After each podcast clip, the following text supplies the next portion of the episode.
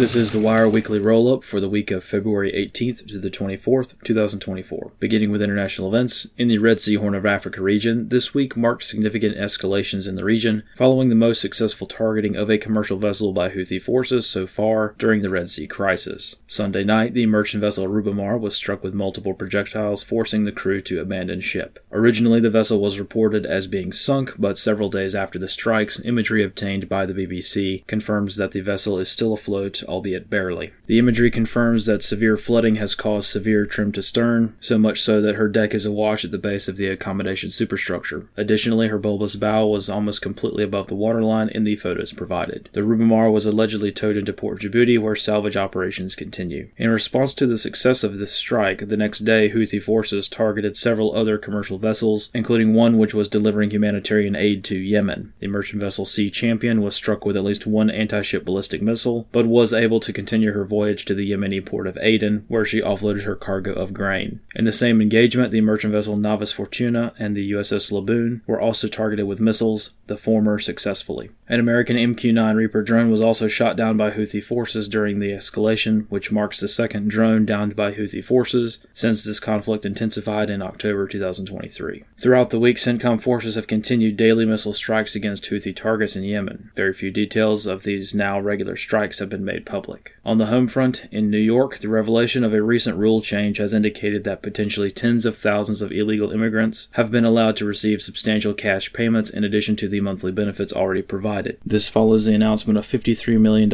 in prepaid cards being issued to illegal immigrants in New York City, which includes payments of up to $10,000 per illegal immigrant without any accountability requirements or checking identity documents. Analysts comment. Quietly passed last year, the New York governor's office changed the eligibility requirements for its Safety Net Assistance or SNA program to include illegal immigrants. Though accountability is virtually non existent, city officials estimate that approximately 10% of illegals living in New York City, around 17,000, are receiving benefits through this program. In Texas, the border situation continues as before, despite little independent media coverage of the truth on the ground. Events in the vicinity of Eagle Pass have largely developed into politics, with Shelby Park mostly serving as a location for photo opportunities or press events due to the halting of illegal immigration in this very small area. Last week, Texas announced a $130 million plan to build a forward operating base, or FOB, near the southern U.S. border. FOB Eagle Base Camp will be completed in September and will reportedly be a larger version of similar camps already in place throughout the region. In Washington, D.C., the Biden regime has announced the cancellation of an additional $1.2 billion of student debt for approximately 153,000 people. To date, various federal entities have already canceled or technically transferred to the American taxpayer over $138 billion of student loan debt from approximately 3.9 million individuals. In the United States, Thursday morning, many cyber events were reported on a variety of platforms, utilities, and critical infrastructure. The main cyber impacts were to AT&T's cellular network, with the majority of AT&T customers being without cell service for much of the day. In a separate incident, many pharmacies across the United States reported computer systems being offline,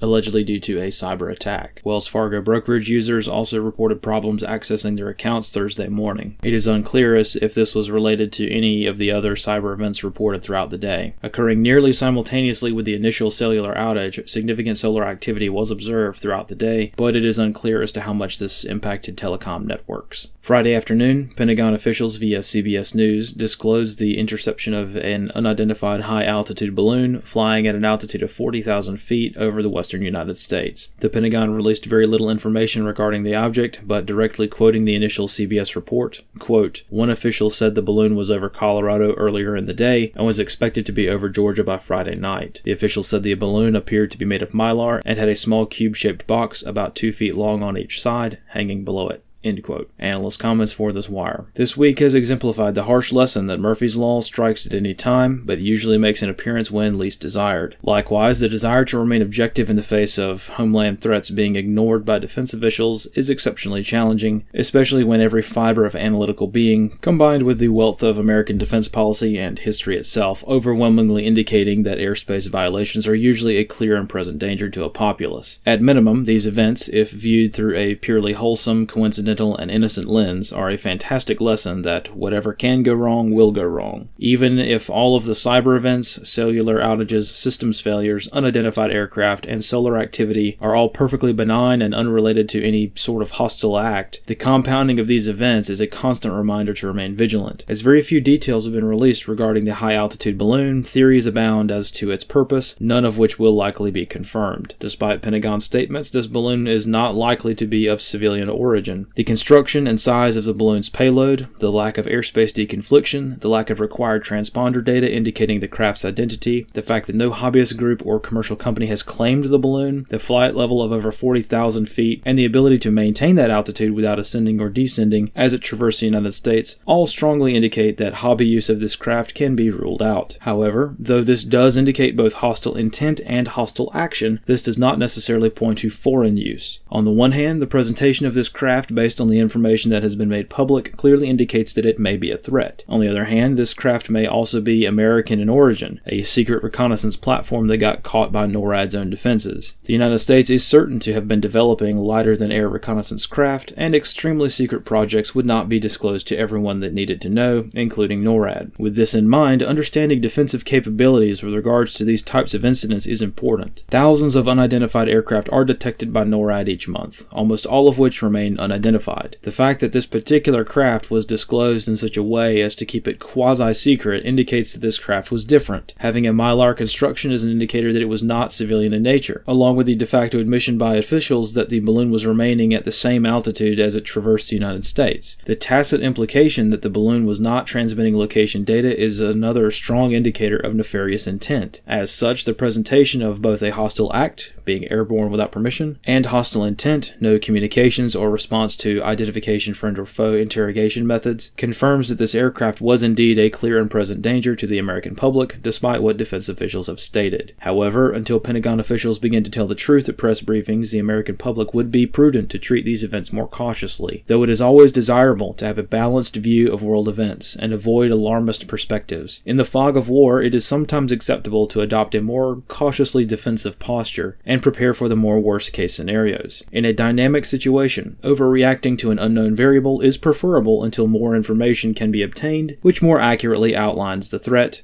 and hopefully lets everyone rest easy. Red teaming the balloon event both for posterity and for future preparedness. If the high altitude object was hostile or foreign in nature, this could represent a tactic utilized by national adversaries in a time of war. Though it is generally unwise to base so much theory on so little information, we must consider all possibilities that are likely based on what little information has been released. Understanding and discussing the potential is necessary, no matter how serious the implications may be. Though this is purely speculative theory based on a hunch, the still unidentified balloon could have been intended to take advantage of the cellular outage on Wednesday. The timing would have been perfect if the intent was to disable a large number of cellular comms and surveil whatever signals remained. The balloon itself almost certainly didn't cause the initial outage, but conducting reconnaissance in the wake of a cyber attack would have provided a wealth of intelligence on the backup procedures and frequencies used by military or governmental agencies during an event such as a national cyber attack. Having a bird's eye view to collect radio signals during a communications blackout would be extremely valuable for military planning. Likewise, citizens should also be prepared for the contingency that foreign reconnaissance platforms may be launched from within the United States. Launching spy balloons from the hundreds of miles of terrain terrain already owned by Chinese real estate syndicates would be a logical escalation of Chinese reconnaissance activity within the homeland. This concludes the Wire Weekly Rollup for the week of February 18th to the 24th, 2024.